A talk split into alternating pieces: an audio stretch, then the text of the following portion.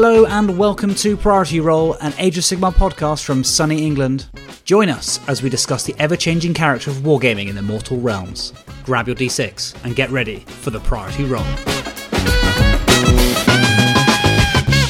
Hello and welcome to episode 4. Today I'm joined by two members of Team Keen, Laurie and Steve, who are here to talk about Brotherhood, uh, an Age of Sigmar team event held at Firestorm Games in Cardiff on the 18th and 19th of January. Hello, Laurie, and hello, Steve. Hi, Dan. Hi, Dan. S- returning guest, Steve. You went down. You went down a treat. We had listeners writing in fan mail saying how how how they loved hearing your dulcet tones. So we've got you back. Oh, that's so kind of him. What can I say? People's champion, eh? Absolutely. And Laurie, we've got you on as well. That's a people's champion, but you know, people's villain pay me. so, uh, Steve, you don't really need to introduce yourself because you uh, you were on a, uh, on episode three. But uh, Yeah. Laurie, for those who might not have heard of the infamous, dare I say, Laurie Huggett Wild, do you want to introduce yourself? Uh, yeah, so um, I'm Laurie Hackett Wild. I uh, have been playing Age of Sigmar for the last few years. Um, I uh, am currently the Team England captain for the Six Nations. Um, and No big I've- deal. No big deal. Uh, he says, brushing his shoulder. Um, uh, but yeah, I've played quite a lot, uh, a relatively good level, uh, mainly with Sylvaneth, and uh, but dabbled a little bit in a couple of other armies as well. Uh, and I absolutely bloody love a team tournament. So really looking forward to playing in Brotherhood in a, a couple of weekends' time. And what is it about team tournaments that you enjoy so much? Well, I think I, I had described to him, I think by Darren Watson, the idea that doubles is just four times the banter. And I think team tournaments, you get that but like 12 times the banter because you've got your entirety of your team versus the entirety of their team. And that matchup process is just enormous fun where you're all trying to outwit each other and you're trying to get the best kind of combinations uh, against the other team that you possibly can. Uh, and so there's a real kind of a lovely competitiveness to that and a lovely camaraderie to that. Um, and I do. I just like that additional element of thought which goes into it because it, it enables you to take a different kind of army because you're no longer an army which has got one glaring weakness actually is fine in a team tournament. So there's just more tactics to it, more thinking to it, and more, I hate the word, but more banter to it as well. There's more, yeah, more fun times as a result. Fair enough. And you've mentioned the matchup process um, a second ago, and we, I think we'll cover that in, in a bit more detail in a second. But how else do team events differ to singles events? You know, you said perhaps you can take different styles of list. Is there any other glaring differences? So with a with a team event, because there's a much more modular scoring system tends to be in place. Um, there's much more emphasis on getting the most out of a bad matchup. Um, I think that's a really big difference. That um, if you know you're going to lose, because sometimes you get put into a matchup and you just look at it and go, 99% of the time I'm going to lose this matchup. But that means that you've got to get as much out of it as you possibly can. So um, uh, that's normally the case that you, for example, give up hard any kill points, maybe table your opponent, uh, maybe get all the secondaries you've been given um, whatever it is, you've normally still got a real clear target, which is worth working towards, uh, because for the benefit of the team, basically. So if you could get, if you're going into a, a matchup you know you're going to lose, but you can get four points from it or something like that, then um, you've really done well. Much more so actually than if someone gets given an absolute gimme of a matchup and ends up only getting 16 points from it, then they've actually done pretty poor, really. Whilst um, so you've always got something to play for in um, in a team tournament matchup, uh, in a way which I think sometimes isn't the case in singles. This whole matchup process, it seems a little bit intimidating. Like it seems a bit. It's it's a bit mad. Like it's it's something like you know a little bit of black magic. Like for someone who's doing this for the first time, any recommendations? I mean, it, it's tough to say because I've always absolutely loved it. Like, um, I've gone on to the last two Blood Tithes and uh, uh, been captained by Paul Buckler uh, very well. But Paul was really happy to turn over the matchup process to me because he knows how much I love that kind of thing, and I do. And so for me, it wasn't that intimidating because it's all about knowing your army's strengths and knowing your and just knowing other armies' weaknesses basically and their strengths as well. So. I think it does depend on how your mind works because I know of some people who who've just basically been some people like the Blood Tithe tournaments and other team tournaments who have spent the weekend and never really quite got how that matchup process is going to go.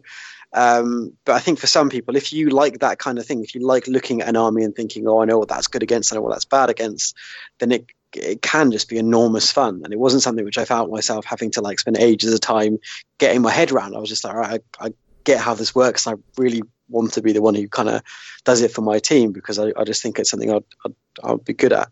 Um, and yeah, and I think that's uh, if you if it does have that appeal, then it can be just really enormous fun. Out of interest, Laurie, how would you describe your play style when you are playing a singles game? Are you more of a kind of a, do you take the fight to the enemy, or are you more of a reactive player? I mean, mainly narrative is honestly how I describe it um, but but aside from that, you're like Steve um, Foot's Padawan, aren't you? Yeah, exactly that. Me and Steve, we're just I can't think of two gamers who are more similar than me and Steve Foot. Um, oh. uh, no, I think so. I, I have been thinking about this a bit recently with the new Silver Notebook. Actually, I think I I like to um, dictate my dictate the play. Actually, I quite like taking first turn. I quite like having an army which can dictate how I want to play. I like I like going up early, first few turns, and then clinging on. Um, I clinging desperately, oh, desperately on. Like, please uh, don't get that last point. With my, well, with my current army, or the army I've been taking to the last few singles events, it's been the case of quite often summoning dryads and then trying to do the best I can with ten dryads in the final turn to get that one point I need to. So I think, yeah, I think I quite like setting the pace early doors and and then going from there. But um, yeah, that's that's probably how I describe my, my most natural. But I think if you're a good player, you have to kind of learn to play in different ways, don't you? Because you're not always going to be able to play like that, really. No, that's true. It's it's it was interesting. I did say, you know, would you say you were reactive or dot dot? It's a slightly loaded question. A because I, I think I n- kind of know your play style because I've watched you play, play on the stream and, and you know watched you game at tournaments before, but but also you you said it there. You like to take a little bit of control and you like to dictate the pace of the bat, uh, the battle itself. And yeah. I think that kind of mentality perhaps is something why you enjoy the matchup process because it's almost like taking a step up and back and dictating the pace of the series of matches. Yeah, no, I think that's a very good way of looking at it. It's like um, I like that control and like I like, yeah, because because I'm always comfortable knowing what my army, my opponent's army does. So I'm normally happy to kind of go first because I feel I'm not going to be in for a surprise when they hit me back, basically, because I feel I know what they're going to do. And that's the same with a team tournament. I feel like I know what my the, the enemy's, uh, the opponent's team's armies are going to do, and so I'm happy to do, take that pace and kind of go, um, right. I think you can take that, you can take this, and I can give the best shots there. And sometimes I will kind of go, look, sorry, um, you've just I put you into a bad matchup here, but I feel I always feel comfortable knowing whether I've got good matchups or bad matchups for the most part. That makes sense. Yeah, I think uh, being underneath Laurie as well, not literally, but uh, Laurie was captain at um, Blood Tithe when I was with him last year as well, and I think being a player under Laurie's command, as it were, um, is really interesting as well because I think when you sort of go into it and you're you're making your lists, which we'll touch on a bit later, you've really got to work together as a team. Um, and I think you know understanding the matchup process isn't for every member of the team, but I think understanding what your list does really well um, is something that's really important to a your captain and, and, and also the rest of the team. So I think a shared knowledge base is really important, and it's quite interesting when you're sort of putting that together and you're constructing your teams and your lists and your matchups. Is somebody in your team needs to know what's going on, but most of all, you need to know what your army can do. Um, and if you don't, maybe it's time to look at a different army or a different approach to actually say, well, actually, this is what my list does really well. This is what I should be matched into. Um, and you, you've got to feed that information back to the captain or whoever's doing those matchups because ultimately, if you said that you're super good against list X um, and they get you that correct matchup and you're meant to win that game and you don't, then actually that can skew the points for the whole team for that round. So, um, yeah, I think just to echo some of Laurie's stuff, is I'm, I'm, I'm, I'm quite focused on sort of the matchups and I enjoy that side of it. Um, but it's good to share knowledge as well because that's some of my stuff. I play a lot of events, I play a lot of armies and play against them. Um, but some of my knowledge is lacking as well. And I think that's where it's really good to have a have a team and a network, and that sort of the build up and prep for it is as important, if not more important, than the actual event itself. Excellent. And you know, we've we're ten minutes in. and We've said the word matchup about seventy times. So, mm. Laurie, do you want to talk us through the matchup process for those who are listening who maybe haven't seen a team event or haven't attended a team event? What is the matchup process in in summary, um, in a, in a succinct way? Yeah, so I'll, I'll try to summarize it because it, it, does differ depending on how many players you have in the team event. Um, normally, it's four, six, or eight, but uh, basically, it's the process by which you match. Uh, the play the players against each other. So who is playing who? Because you've got so at Brotherhood, which is happening in a couple of weeks' time, uh, you've got um, six players on either side, and obviously who's playing who isn't just randomly allocated. It's something which is done. Maybe best described as almost a card game because you'll have a card for all six of your players, um, and you're looking to get your players having the best matchups, or as many of your players having the best matchups, it's very rare that all six um, of your, um, or six or four or eight of your players will be in good matchups. Normally, what you're really looking for is four or five in good matchups and one or two in bad matchups. Like that's really what you're looking to achieve. And so that's sometimes feeding people into a bad matchup in order to get good matchups down the line or, or as a result of that, basically. Um, I think one time at Blood Tithe we got four good matchups, if I remember rightly, um, and we were very happy with that. But the majority of the time we were really looking for a three-one, um, and at Six Nations uh, we were really looking um, for kind of a, a, a six-two, and at ETC you're looking for four-two, and at Brotherhood would be looking for four-two or five-one kind of thing. Um, and that's how the matchup process works: is it's working out who's playing against who. So you'll put down the first thing is you put down one army. They then your opponents then put down two armies in response to you, and you pick and you kind of go from there, basically. So these uh, are kind of gonna, armies face up. Yeah, armies face up, and so I'm not going to go into too much detail because it gets a little bit. It's quite hard to explain um, all uh, verbally, um, but you're you're putting down your army down first of all. There, you're then your opponent is looking at your army and going, okay, they've put down um, Bonereapers. Well, we want to put down these two, which we think are good against Bonereapers, um, and that's happening in duplicate almost because they're also putting down one army, and you're then putting down two armies in response to that as well. Um, and it kind of goes from there. And there's this process by which the army which gets picked, the other one goes back, and you kind of get worked along basically. Um, and it ends up with all the armies matched into each other. And by the end of it, you have six different games where they've been paid up. And in Brotherhood situation, you're also pairing into the specific missions as well. So that's another layer on top of that is that you're trying to pair the right army into the right mission against the right army. Um, so it can get quite complicated in that respect. It does sound very complicated, to be honest. I think uh, it is very, I think, as you say, difficult to verbally describe it over the air. yeah, exactly. I'm a very visual person, so I think I'm, I'm definitely going to like um, like maybe have someone explain it to me visually. I think it's the kind of thing which actually, if you if you find yourself bored on a on a Monday evening ever, um, then just write on a piece of paper, like just or just look at the Brotherhood list, and then write down two teams' armies, read the pack which uh, Tomlin, and Chris Tomlin's put together, and then kind of just go through it how you'd match it up. And I think the second you actually play the card game, so to speak, it becomes really clear how it works. But you're completely right; it's very hard to explain um, uh, via, via audio. The main thing to kind of understand about it, if you are wanting to follow Brotherhood or any other team event, and there's increasingly more of them, if you do want to follow a team event, the main thing to know about the matchup process is you're trying to get the best matchups you can for your team in as many as you can, but probably not all of them. That makes absolute sense, yeah. So, could you attend a team event as a complete team of noobs, or would you recommend having someone with at least some team event experience within the team when you go to your first event, or is that something you can attend like completely blank? It depends what you want to take from it, doesn't it? Like you can certainly attend it, and I mean, I, I know some people who will just go and just um, uh, randomly deal all their cards. They'll just go, um, you'll put down your one, and they won't look at it. They'll just grab two of their cards, put them down, and go, all right, those are our two. We don't care. We're here for a fun time. We've got no interest in winning this thing. We just want to have a good time. And like, it's not the the matchup process. There's not. If you don't know how it works, it doesn't mean you can't do it means you can't do it well, but it doesn't mean that you can't do it. Um, and so there's no reason why you can't um, come along as a bunch of um, uh, inexperienced players, uh, inexperienced team players, and still have a great time.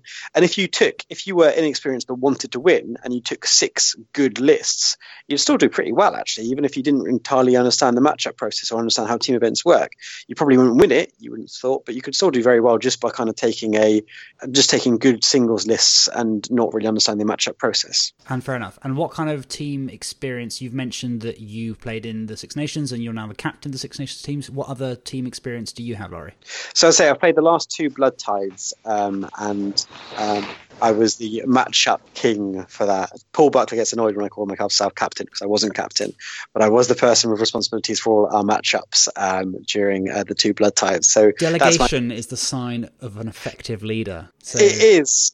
Buckles was just, you know, empowering his subordinates, knowing exactly their strengths. That. Exactly that. He's, he's allowed me to fly. That's what it is. He's allowed me to fly like a good general. Eh? Um, and yeah, and so and then went to Six Nations and uh, went five and zero oh at Six Nations with uh, with Daughters of Khaine. So basically went three and two is the equivalent because it was Daughters of Khaine. Um, and yeah, and so I've got I've got a reasonable amount of experience there, um, and that's why I'm really keen to do Brotherhood as well to increase my experience because I do love a team tournament, um, and they are incredibly good fun to do. And what about yourself, Steve? Uh, so similar, actually. Um, I've run the last two Blood Tithes. Um, the first one was interesting because we actually sort of created a team just as a stand-in. So Mark Wilson was was short a team as a dropout.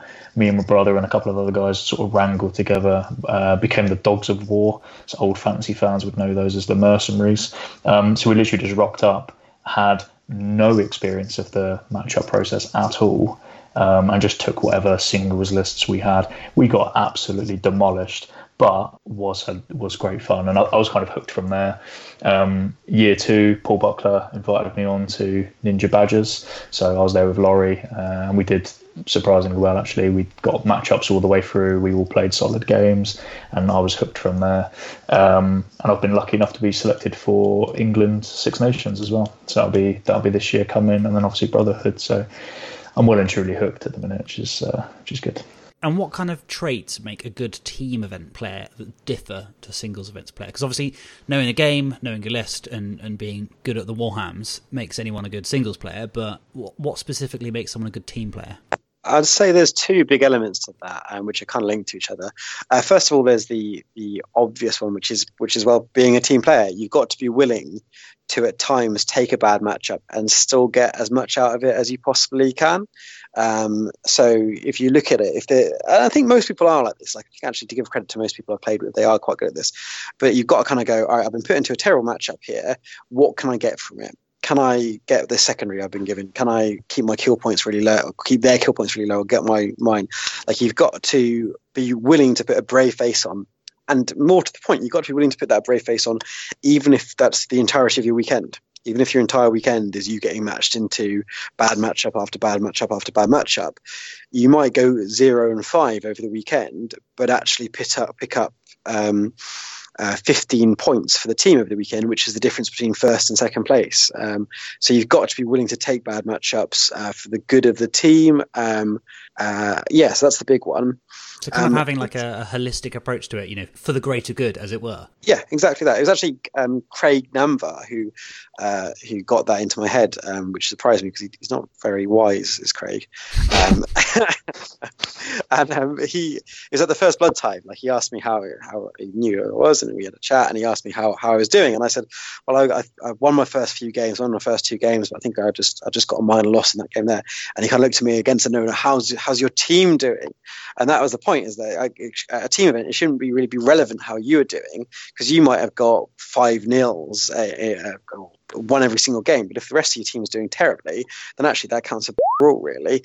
Um, uh, yeah, and so the, that's the important thing is you've really got to view it from a team. Like if you lost, um, but but you were meant to lose and you managed to get those two points, as I think I said earlier on, that's far more impressive than being put into a matchup which you you meant to win and and winning it. And that's that's really quite often what makes the difference between the top to the top teams is those players getting getting the wins they shouldn't get, or getting even just getting the minor, turning a, a major loss into a minor loss, or getting those secondaries. Like that's the big thing. Um, and I think linked to that is a secondary point, which is a really good player. Um, will also be able to accurately predict how they'll do.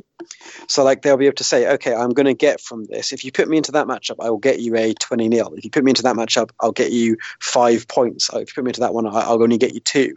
Like, to be able to accurately say to your captain, this is what I'm going to do, really gives them an idea of how the roundups, how the matchup's going to go, and how the round's going to go. Um, I know it's something that Tom Morsley really praises uh, Tony Moore for, is that Tony's very good at just going, I'm going to get five points from this, I'm going to get 16 points from this. I'm going to, like he'll tell you what he gets basically, and we'll get it. And so that ability to really just accurately say um, how they're going to do um, is really important. Like it's if you want to be able to kind of play the system and that thing of telling people when to push or not, like when to gamble on turning that minor win into a major win or turning that uh, turning that defeat, but with like all the secondaries got gambling on trying to get the major win. Whether or not you need to do that relies on good feedback from your team. If the team are feeding back accurately, then that has an impact on on on your whole process, your whole vision as a captain. Right. Okay. So let's talk about Brotherhood in general as an event. What was it that made you want to attend Brotherhood specifically, rather than let's say a Warhammer World Team event? Well, so Team Keen, we're a bunch of um, we, come from this little village called Little Walsingham, uh, and we've been playing. We've been playing in um, our local pub with um, where Sally puts on a, a lovely brew for us, and we've been doing that for the last few years. And we thought we'd see what's out there in the competitive world because we hear there's some quite gamey people uh, out there, and so we'd see how we'd uh, uh do our cut our teeth against them. Um, alongside that, um, there's also uh, Chris Tomlin runs an exceptionally good event. I've um, attended a few of his events. Um, couldn't make it to the last um, uh, Cardiff one he did, the last singles one he did, Blackout, um, because unfortunately uh, I was busy that day. But I've gone to most of his other ones, and he's a really good TO, really good TO, and you know he's going to run a good one. Firestorm, actually also a really big fan of Firestorm. Uh, I know it gets a bit of um, criticism for its terrain, but I think actually as a venue it's really good as well. And I do kind of love Cardiff and kind of love Metros as well, the terrible nightclub to go to. Uh, which is a, a I mean, that's cool. a reason to go to an event. yeah, its own, it's, it? it's, it's, Metros is the possibly the worst nightclub I've, I've, been to, and yet it draws me back every single Laurie, time. Laurie, you have not been to enough nightclubs if Metros is the worst one you've been to. Metros is terrible. Metros is oh. Anyway, um, so that's part of the appeal as well. Uh, and then I think there's also just a desire because because it's Tomlin, you know he's going to put together a really good pack as well, basically, and you know it's going to be a pack which is really focused on the right things, and that might be an element with some of the Warhammer World ones that there's quite a lot of soft scores in play often, or there has been in the past. And whilst there's nothing wrong with that, like I love a soft score, um, best sports and all that, um, but uh, for a team tournament, you really do. And a team tournament where you want the practice for Six Nations or for something like that, you want one which is focused on the gaming. And I, I knew that Chris would put that together. Yeah, Chris. Chris is an incredibly experienced TO and has put on a number of phenomenal events. Uh, from, from by all accounts, from everyone that I've spoken to, I've yet to actually attend one. I'll hopefully be able to attend one this year, uh, if not next year. Uh, we should actually shout out Blackout 2020 is happening on the 15th and 16th of August. Um, so if if you want to go and watch Laurie uh, do his thing in metros, or indeed you want to attend a, an excellent Age of Sigmar singles event, then Blackout is running in Cardiff on the 15th, 16th of August. It is a sight to behold. So, what, what, Blackout or, or you in Metro? Both. Both. oh, those limbs go wild. so, what do you think about the playable at uh, Brotherhood? It's um, it's a bit of a Shark Tank. yeah, it's quite competitive. what have we got there? We've got um, a few names. with Tom and Tony. Yeah, we've got the, uh, basically the team that basically just won ETC.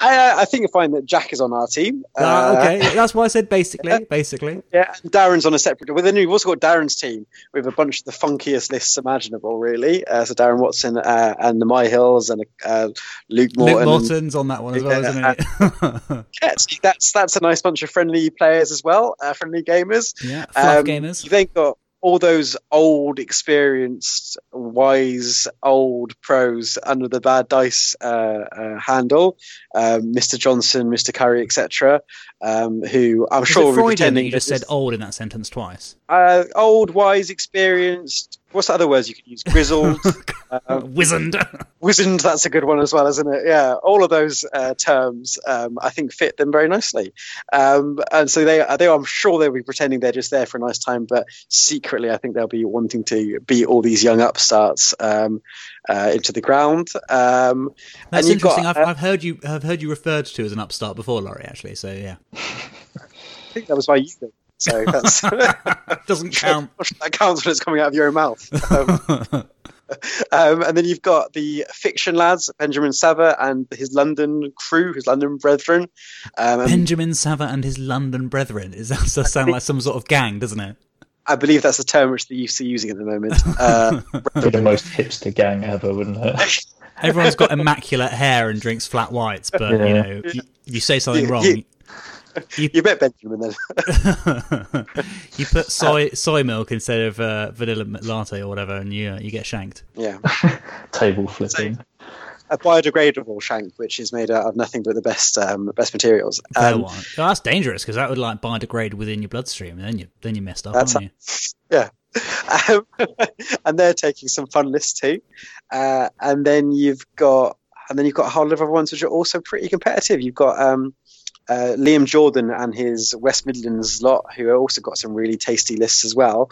And it, oh yeah, it's pretty pretty serious. Um, there's yeah, like the the team in four for fifth place could contain some very good players in it. Um, yeah, It's so got- it's got to be one of the most competitive events out there at the minute, isn't it? I think so, yeah. And, and genuinely, like, it's, it's it's so be. interesting. We're on episode four, and this event has been referred to on all the preceding episodes. and actually, on episode five, which we've already recorded, um, was also referred to on that. So, like, we're on five. I mean, episode four doesn't count because it's literally a, a, show about the event. But uh, on the four out of uh, four other episodes, it's been talked about in some capacity and it just i think there's a huge buzz so like massive credit to chris in that you know um it, goes without saying this event's going to be a huge success uh, but a massive shout out to him for just putting on an event that the scene's really excited for um and it's just going to be it's going to be so much like uh, the lists are going to launch tonight if they haven't already launched like whilst we're recording um and i'm just looking forward to looking through that pdf it's going to be pretty There's- exciting There's so much hype on it. I think that's the key thing, isn't it? Like with Blood Tithe last year kicking it all off, then the Six Nations and the ETCs just got so much attention recently. Um, and everyone knows that those kind of players are going to be at this event. I think there's such a there's such a target on everyone's heads. So I think people have really gone all out to put their teams together for this. Um, I can't wait. It's gonna be great. As a result, it's just really nice being this village team. Um, like we've got no pressure. Yeah, yeah. We're Just a just bunch we're of just mates. there, just a bunch of mates who just happen to to love Warhammer. Um, so it's really nice not having that pressure. Actually, that like we're just there for the fun. Yeah. So, I, one of the questions I wrote down in the show notes was: Are there any any teams out there to watch out for? But I suppose the whole of them. Yeah, I with, mean, with the with the exception of yourselves, obviously. Who would you bet on to win? Who do you reckon? Who do you reckon is going to get? uh, declined not commenting on that. Not We're commenting winning. on that. If you weren't, if you if your team weren't tend, attending, all right, fine. Scrap that question. You're going to win, right? Team Keen's going to nail it. Who's going to be second? go. That's really tough, isn't it? I think because I've I've uh, we've had a little sneaky preview of the list uh, just to check them over, and make sure they're all legal, and there is some absolute filth out there um, from a number of different lists. You wouldn't have it any other Um, way, would you? you would not have it any other way. Um, I mean, you, you, there's. I'm I'm going to go second place is going to be Darren Watson et al. Just because they've got such janky lists that it's really tough to know. Um, uh, tough for you, tough for you to match up. Like the matchup process, as I said, is a big part of it. But if you've got jank in your list, then that can make that whole matchup process a bit harder. Um, and yeah, and I know that Darren knows his stuff, and Darren really loves a team event. Like Darren um, did Six Nations and ETC last year, and really knows his stuff. Um, so I think he's a good captain as well, and he's got some good players on his team also. Um, yeah, so I think he he could do well. But then also, as I said, there's about three or four or five you could really um, really take it. Um, the Facehammer lots obviously are, are all super good players, and they've also got Tom and Tony joining them. Both of whom are good as well. And then, as I say, the bad I was going to say they've got, they face have a lot of good players, and they've also got Tom and Tony. Like, oh, that's a that's a burn, Laurie. I, I was going to, and then I thought I'm being nice now. I've done a few burns, and I'll be nice about people for a little bit. Um, I think, yeah, and I think them, or Bad Dice, or the West Midlands lot, or the Fiction lot. Like, there's just so many good teams. Every out there. team. Yeah, every team. Like, th- th- but to be fair, there, there's a there's a because because Chris has managed to get 22 teams together for a team tournament, which is just phenomenal work. Um, there are a number of teams there who are just going along for the lulls uh, and are there for a good time, and so there are some teams who, who don't anticipate winning it. Um, but but yeah, but fair play to them because they know that a team event's great fun. So why would you not go along even if you don't want to be in the running for it? But there are yeah, there are a lot of very good teams who will be out there to to want to win it, um, as reflected in the absolute filth that everyone's bringing. See, I'll have to put my money on the face my boys probably. But like I said, there's there's too many to, to tell really. They could all come, you know, podium or, or below, and every single list is tough. But I think just experience alone, I'll put Facehammer and the Marauder boys up there. Is there a is there a way that kind of teams can knock themselves out if they you know like like if you you know when you go to a singles event you're like oh you know person A or person B might win it but if person A and person B are matched up against each other on round one then one of them's going to get a loss against their name. Is there The a way that, time that can happen in a team event? The only time that really happens uh, in a bad way, um, or can happen, now, they, they can happen to a certain extent. The, the work, the worst situation is when you're you can be leapfrogged in the final round. Like if you're if one and two are playing each other and you get a three three pretty close draw basically, and then third place absolutely smashes fourth place, then they and go six and six nil in terms of their results, then they could leapfrog both of you to take first place. Like that's when that can happen. But it is it does happen at an earlier stage. It happens a lot less because you have got like there's only effectively if you think view it from a player perspective, there's only 22 players there. Like if you imagine a tournament, a five game tournament with 22 players, the top players are all going to play each other, aren't they? Basically, um, and that's effectively what got you here. You've got 22 teams, which is equivalent to 22 players. So if you get matched up, if first game we get matched up against Face Marauders or whatever Darren's team is called, or the bad dice people or, or, fictional or whatever, then it's actually not quite as upsetting as it is for um, for a, uh, a, singles game. First of all, because in all likelihood we won't go zero six um, or won't go six zero. Like it will be a closely fought game. Which I mean, you said that you said that on oh. record now, Laurie. So if you do go zero and six, then. then it's my team which is to blame. um, That's not how leadership works, Laurie. Yeah. yeah. Do you know how important we said those matchups were, Dan? and how good he thinks he is against them. Yeah, yeah. I believe reference was the, the king. Was that was that the word? Yeah, I think so. Yeah, yeah. I heard that. The listeners heard that. Yeah, I shouldn't have said that. Um, I, yeah, uh, what is it? What is it that become? What is it that comes before a fall? I can never remember. I don't know what you're about, Dan. Clearly, just old age is making your memory go. Cheeky. um, but yeah, so uh, that, that's why I don't think you mind quite so much because you're not going to go, you're not going to just get a zero. Like if you go to a, a, tournament and you get a lost first game, like, right, so I can't go five and zero, I probably can't win this event. Um, but if you get matched up to someone really tough first time and you go two and four and you you uh, have to take a kind of a little bit of a loss, that's actually you not out of the running. If you then do really well in the rest of the tournament, then you're really not out of it at that point. So um, obviously we'll win our first game and win all the rest of our games. But hypothetically speaking, uh, if a team did lose their first. Uh, got a, a, a, losing record in their first matchup, it, it's not quite so much of an end of the world as it is um, if you're looking to win a, a single tournament. Awesome, that makes sense. Thank you very much. So let's talk Team Keen. Who is Team Keen? First of all, why? Why is Team Keen? Why are you Team well, Keen? So it all started, I think it's 1568 that Little Walsingham was founded uh, by John Bishop. Oh, damn, that's a comedian, isn't it? That doesn't work. Um, right, yeah, this Little so, Walsingham rubbish. Right, who is Team Keen? so Team Keen is myself, um, Steve Curtis, um, Richie um, McCallie, Jim Tinsdale, Craig Namvar, and Jack Armstrong. So a bunch of narrative gamers, if ever there was one. And then we've got our, our coach, who's Ian O'Brien, uh, also a big love, lover of the narrative. Um, and so the uh, seven of us um, kind of came together to just basically we in all seriousness like we all really like team tournaments and we all take warhammer very seriously. So as the amount of team tournaments has increased over the last year or so it's actually i chatted to steve. I think it was after the first warhammer uh, world team tournament. I was like, yeah. Well, we shall we see whether we can put a team together just to kind of take one of these seriously? Because me and team, me and Steve really enjoyed playing in Blood Tithe with Paul and the Ninja Badgers, and absolutely loved that. But we just like, shall we see what it's like if we just take like because Paul Paul Buckler, Rich Buckler, myself, and Steve with that team.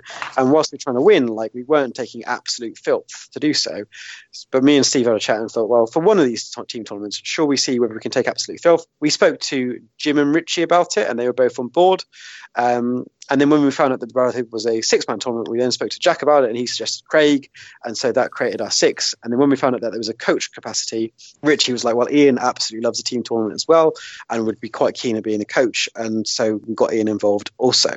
And so in all seriousness, it was this idea of like, all right, let's see, let's see what we can use this as good practice for things like Six Nations, things like ETC, take it seriously and, and have a good, good competitive time. Like there's no, there's no point beating around the bush.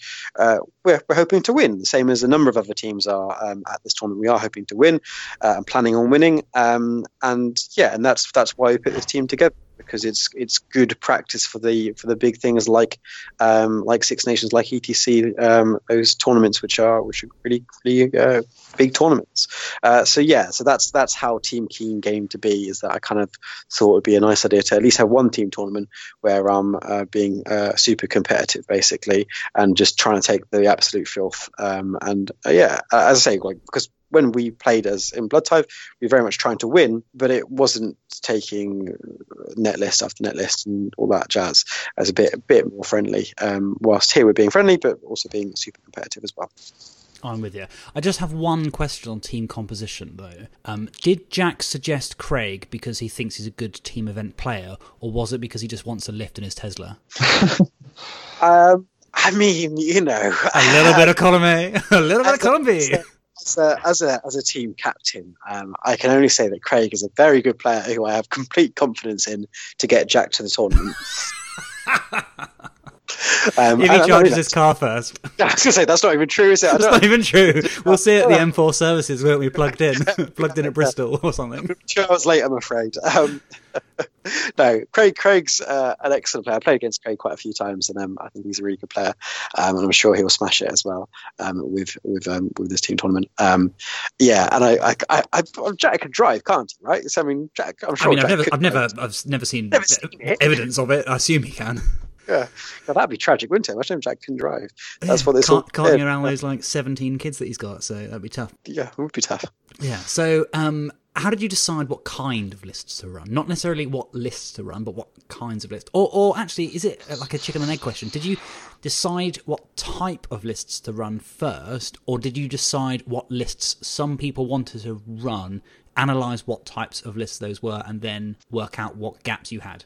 So we, I, we as a team are in quite a beneficial position in that um, we've got a number of players who either have access to a lot of armies or are willing to build and paint uh, armies up readily. So like um, you've got Jack, who seems to own half the armies under the sun and then you've got the Just Play guys in Richie and Tinsdale who um, are happy to buy and assemble and paint, as well as owning quite a lot of armies themselves. On top of that, um, and I was also very happy to to get whatever army was needed. Uh, I have ended up going with the Sylvaneth army, but uh, if I had to take a different army, as I have done to other team tournaments, I would have got on board with that. So we had quite a flexible. Uh, uh, group of players in that respect, which I know other other more casual um, teams going to this this tournament haven't had.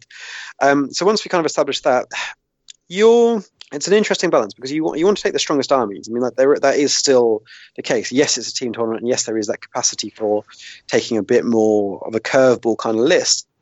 But you're not going to only see some of us turn up with um, I don't know, like I think there's one night Nighthaunt list at the at the tournament, which is really cool. But like you're not going to see suddenly a whole lot of night Nighthaunt lists because people think that they can get something out of them in a team tournament which they can't get out of them in, in normal things. Like you are still like our our rundown has got a lot of the who you'd expect to see at a singles tournament in terms of allegiances.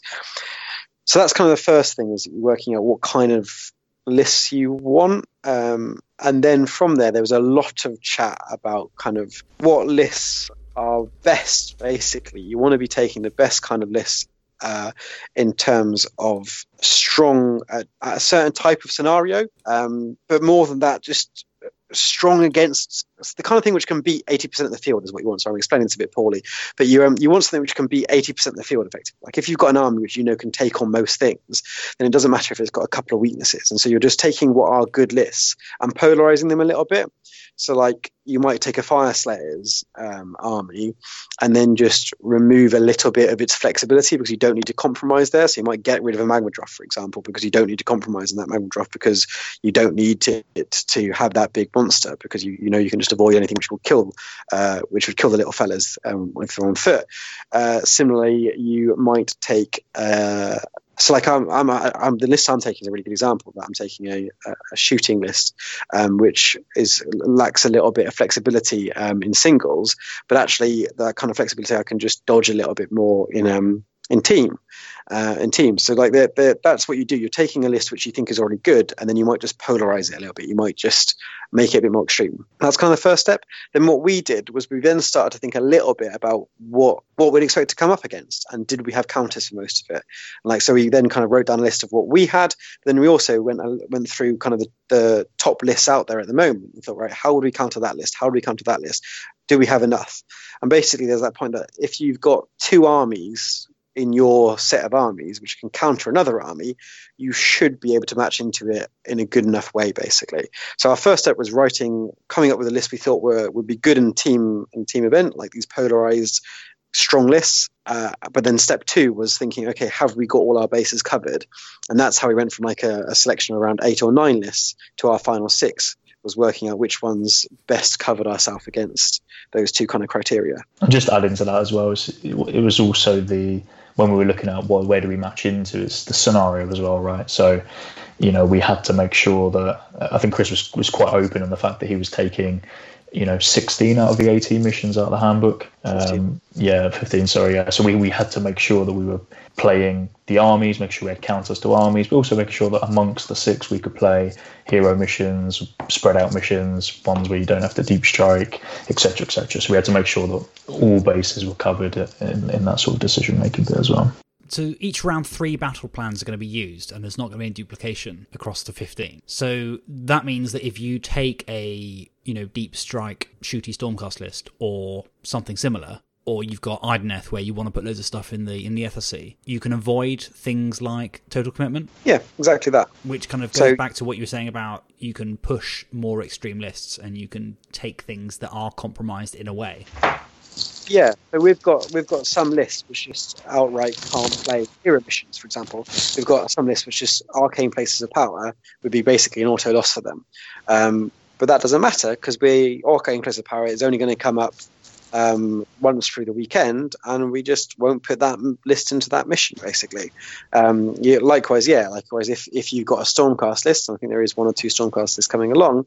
Um, if Total Commitment comes out, you just won't put it into that into that matchup. And so, what restrictions were there in the pack on your lists? like duplication of factions or endless spells, that kind of thing? So in that respect, um, Tomlin put together quite a good pack in that um, it's pretty, a pretty classic one. You couldn't duplicate any scrolls, you couldn't duplicate any endless spells, um, and you couldn't duplicate um, specific uh, allegiances as well. But yeah, so that's that's a good good level of restriction there. As because I say, I think I think it'd be a really cool narrative team tournament to have um, one of each overall allegiance, like with destruction, order, chaos. That'd be quite cool. Um, but there wasn't something as restrictive as that. It was just um, forcing a certain amount of diversity, which is um, which is good. And how have you how have you pushed this kind of? You said that you said you've pushed your Sylvaneth army slightly. Have you pushed any of your lists in a kind of extreme direction?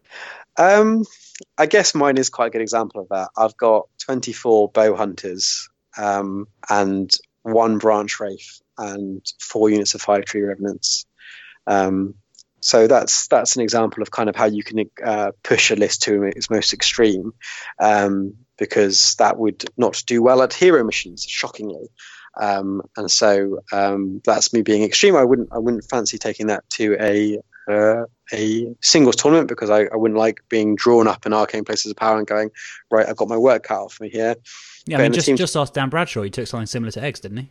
He did indeed, but he beat me with it, so I can't say anything. Like, that's that's the problem. I, I, basically, you know, screwed the pooch on that one, um, and uh, and lost. So what so you're I, saying is Dan Bradshaw is your list inspiration and mentor.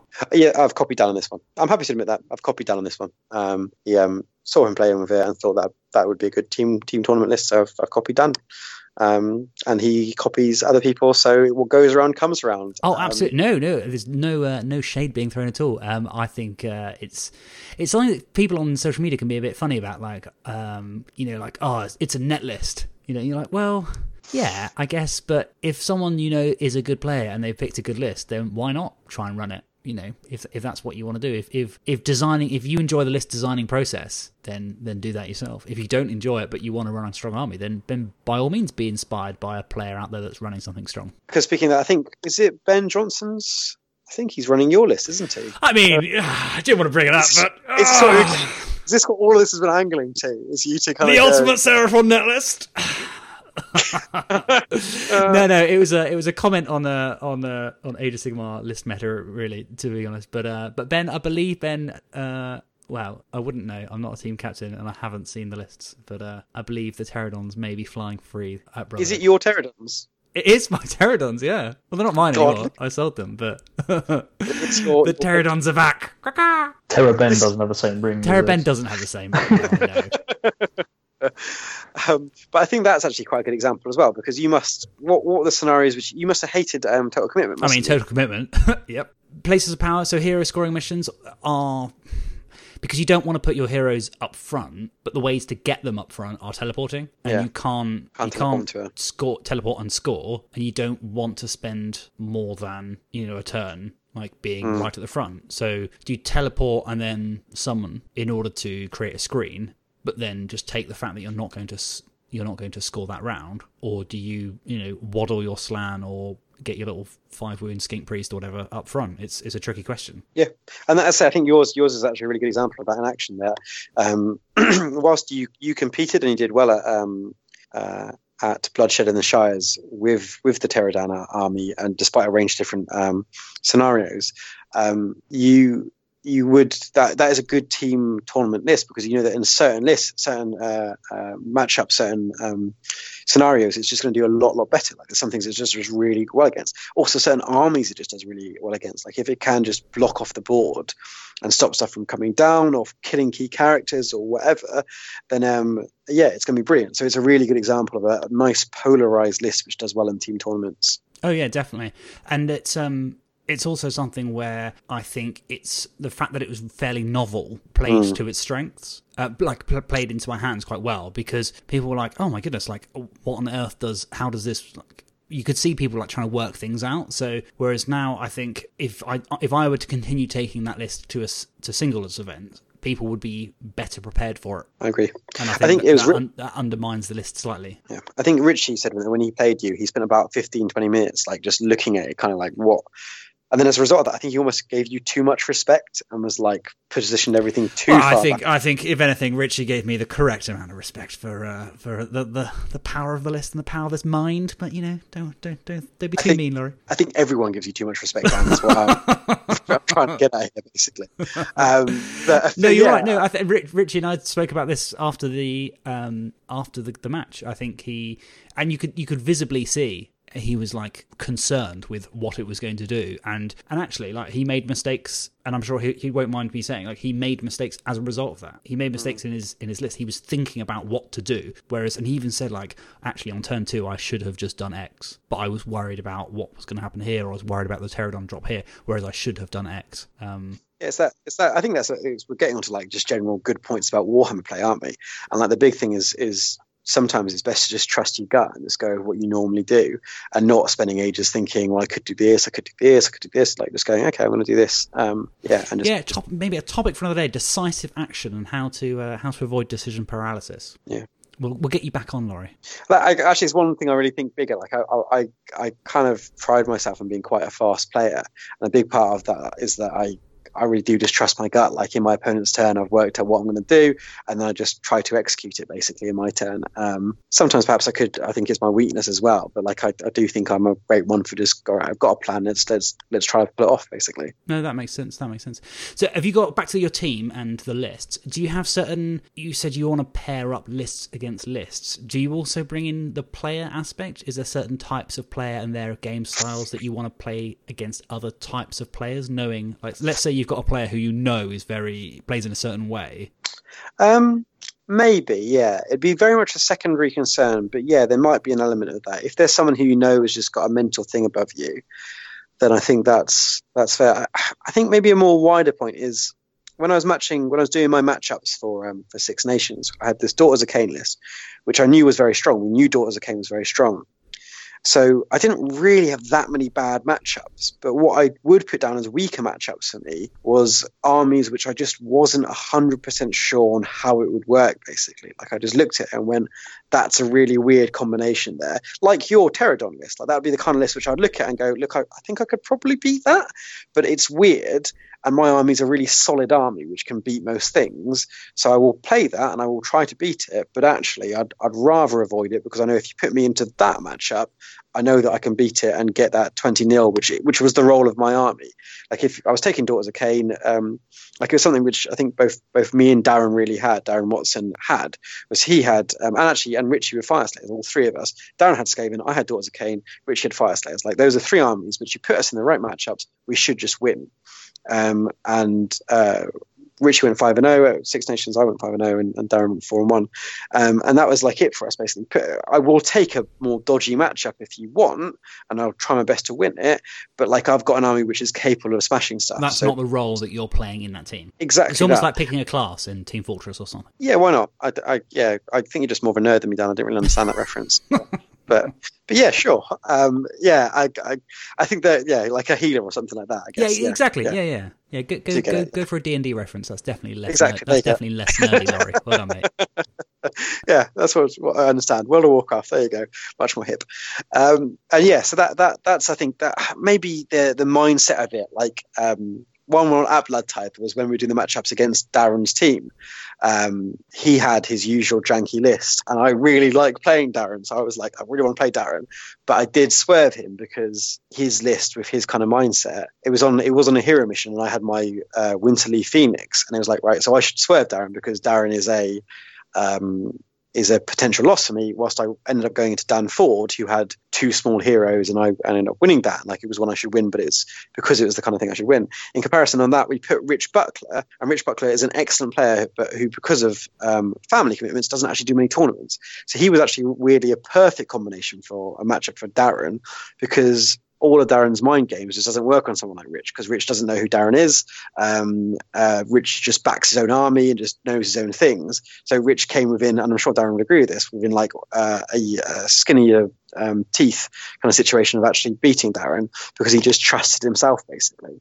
Um, and yeah, I think that's that's that perhaps is more answering your question that you might occasionally think, right, this player is really good at getting under the skin of, of opponents, and we've got this player on our team who is liable to take that bait. Perhaps we perhaps we'll avoid them. Perhaps yeah. we'll put in someone who just and you've also completely... got someone on your team that's very very good at that. Jack plays a really good off the table game, doesn't he? Does yeah, he's just charming. That's the thing, though. He just charms you. Disarmingly so. Mm, mm yeah, good having that in your team, isn't it? Exactly, exactly. Deploy the Jack. Yeah, he's just going to be wandering around, smiling, shaking hands, going, "I'm Jack Armstrong," and boom, that's going to get us get, going to get us the wins. There we go. Not your inspirational leadership, but Jack's smile. Yeah, Jack. It's it's just the rest of the team basically. It's going to be Steve's friendliness, Jack's smile.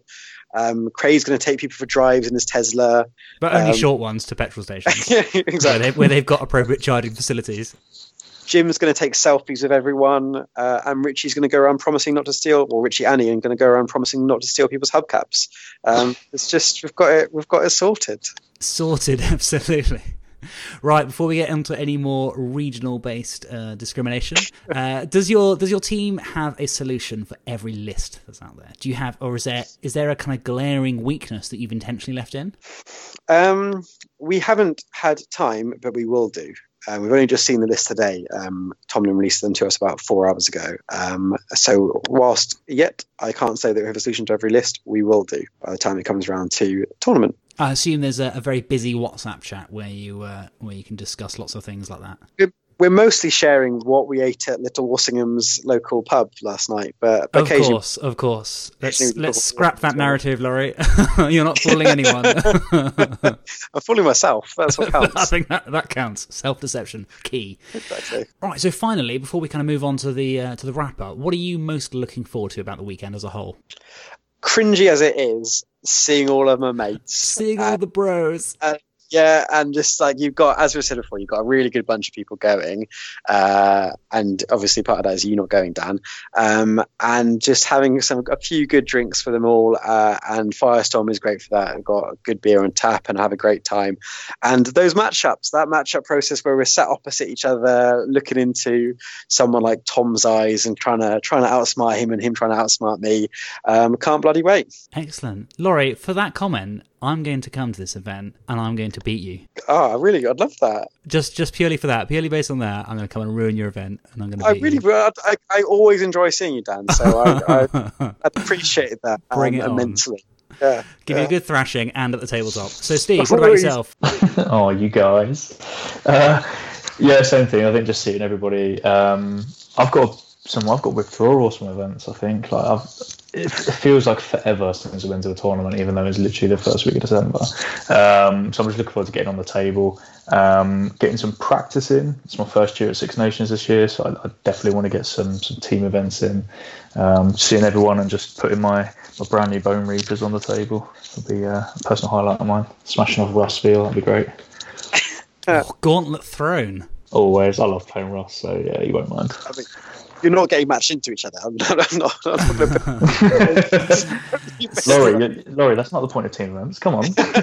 That's not. That doesn't channel the spirit of Little Walsingham, does it, Laurie? what would Sally say? So, Steve, uh, uh, let's. Uh, you're taking OBR. Let, I'm assuming you're taking Petrifex Elite. Uh, yeah, I just really like the story. Um, it's yeah, yeah, I am. Why? what why what, be what around is it? You two remind me of. What is it? The um, chapters in Flesh Eater Courts are called. The Storm Hosts. What are they called? Oh, the courts. Oh no. What's the other bit? The other one. what, what do you mean? What the Grand Illusion? Delusion. That's it. Oh, there we go. There we go. Nailed it. narrative illusion. Right, so before we move on to the final two questions, which uh, Steve, you have already answered, so Laurie, this is for you.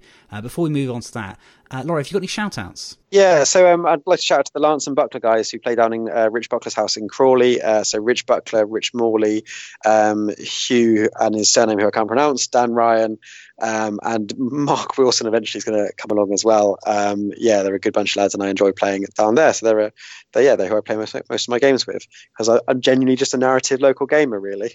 Absolute lies. and then if people want to find you on Twitter or Instagram to like follow your exploits over the weekend, where can they find you, Laurie? LHWAOS. LHWAOS on Twitter. Cool. And then what about yourself, Steve? uh, at Fireball Minis is my one. Excellent. Right, gents, thank you very much for joining us. It's uh, it's been uh, it's been great to have you on. Thanks, Dan. Pleasure. and I look forward to uh, look forward to following your exploits um, on uh, at Well, the week at the person. weekend in, in coming. 'Cause You're, you're, you're coming up, aren't you, now? You just said. So on Well, the podcast. well, Laurie, bring it on. I'd That's love all you I'll to. say. Bring it on. I'm going to bring something. I'm going to I'm going to tailor a list that's excellent against Sylvaneth shooting lists, and then I'm going to get matched against you. I'm going to There's absolutely loads of them. smash you. Pterodons do it, to be honest with you. Like, I, Yeah, I've only had a pterodon, are we? Yeah. I might see if someone's got it. Try and buy it off them. Yeah. Right, so Laurie only, because Steve, you kindly responded to these questions uh, when you were on on the previous episode. So Laurie, two two part question. I'll do them both, and you answer them in order. So, if you could only protect one thing about Age of Sigmar, and the rest of the game would completely be re- rewritten, what would that be? And if you could only change one thing about Age of Sigmar, and the rest of the game would stay the same forever, what would that be? Um, the first one's quite a tough one because I generally like the game as a whole, and so I don't like the idea of it all being rewritten. Rewritten. There's something not, which not I the point do of the question, Laurie. get into. All right, I'm just like meandering. I'm just. This is the last time I can hear my own voice on the podcast. Let me let me milk it. Um, and so I think the thing which I really do like and, and does get attacked quite a bit, I do love the double turn uh, and the dice roll and the potential for a double turn. And like, I, I, keep on once in a while, I, I dabble back into 40k, and I always get really annoyed. Like, uh, I'll either have first turn or won't have first turn. Actually, I normally I seem to always not have first turn for whatever reason, and I always immediately go in my head, well, if I double them back, then I've got a chance to get back into this. And I immediately go, oh no, I don't have that option because I don't do a double turn, so I won't get back into it. Uh, and I do really like that element of, of Age of Sigmar, the fact that it just gives you that chance that if things have gone badly to begin with, then you can claw it back. And uh, and maybe like gambling on that double turn, sometimes it means that you just lose quicker and go up to the bar quicker. But maybe it gives you that chance to drag it back and and to to haul it back. So that would be the one I would definitely protect. Uh, in terms of one thing I would change, And you can only change one thing. The rest of the game is going to stay f- the same forever. uh, Destiny dice. Yeah, there you go. I absolutely hate Destiny Ooh. dice. Yeah, I really just Controversial. The It's, book's uh, not even out yet. well it seems from the previews it seems that they're keeping destiny dice and i get i get the narrative behind it i get the lore behind it but uh, i just really don't like it i don't like like i don't like playing a player and like them get, getting a, lining up their army, their, their troops 11 inches away, and me thinking, right, so that's fine because they probably won't make that 11 inch charge, and then them getting out that five and a six and go, well, I'm going to auto charge that. And like, well, that's not, that's removing a massive part of the game, which is dice, and just taking away that element of it and taking away something which should be a little bit of luck to it, and you're just going, nope, don't need that, going to do it, and just yeah, that. Sorry, I'm going to start ranting about it. No, so, no, yeah, no. I, I, I, I, think I know what you mean. So, like the dice, the dice of the randomness mechanic and the the potential to fail critical role is a huge part of Age of Sigmar. And if you remove that, then it does even for like a crucial thing like a charge roll. It does kind of it's it's almost like a a gotcha moment that's that's built It's- into an allegiance. it's even just things like if they need to cast a spell on a five to basically win in the game. Like there's there's a chance. Of, obviously, a five is a low a low dice on two dice, so they should they should sometimes fail that. But of course, they can just pick up that four and just go, well, I'm basically auto casting that, therefore Okay. I win. Like Yeah. I just Destiny dice. It's just it's not even the high end stuff of Destiny dice which I dislike. It's the fact of that down that it can be. Let's say you've got a battle shock, and on a on a roll of a six, you um uh you lose something. You lose the you lose that skyfire. You lose that enlightened unit. Well, you just take a three out, don't you? And just go, well, that means that's that. I passed that. Um, they just it just. as I say, I'm going to start ranting about it because I just I'm just not a fan of Destiny Dice. Much as I get the lore behind it, and the narrative behind it. Can I can I refer you to John eight seven? He that is without sin among you, let him cast the first stone. So what you're saying, Laurie, is that you don't like a mechanic where something crucial like a spell doesn't need the randomness of dice. That's what you're saying, right? I, I think we'll end it there. I'll just say three words: Throne of Vines. Ladies and gentlemen, thank you very much. Good night. Thanks for listening to Priority Roll. If you want to get in touch with us, we're at Priority Roll on both Twitter and Instagram. You can send us an email, priorityrollpodcast at gmail.com, or you can go to anchor.fm forward slash priority roll and leave us a voice message. If you want to leave us some feedback, we're always looking to improve, or if you just want to suggest a topic to talk about on one of our upcoming shows, then feel free to get in contact with us. We'd love to hear from you. Until next time, thanks for listening to Priority Roll.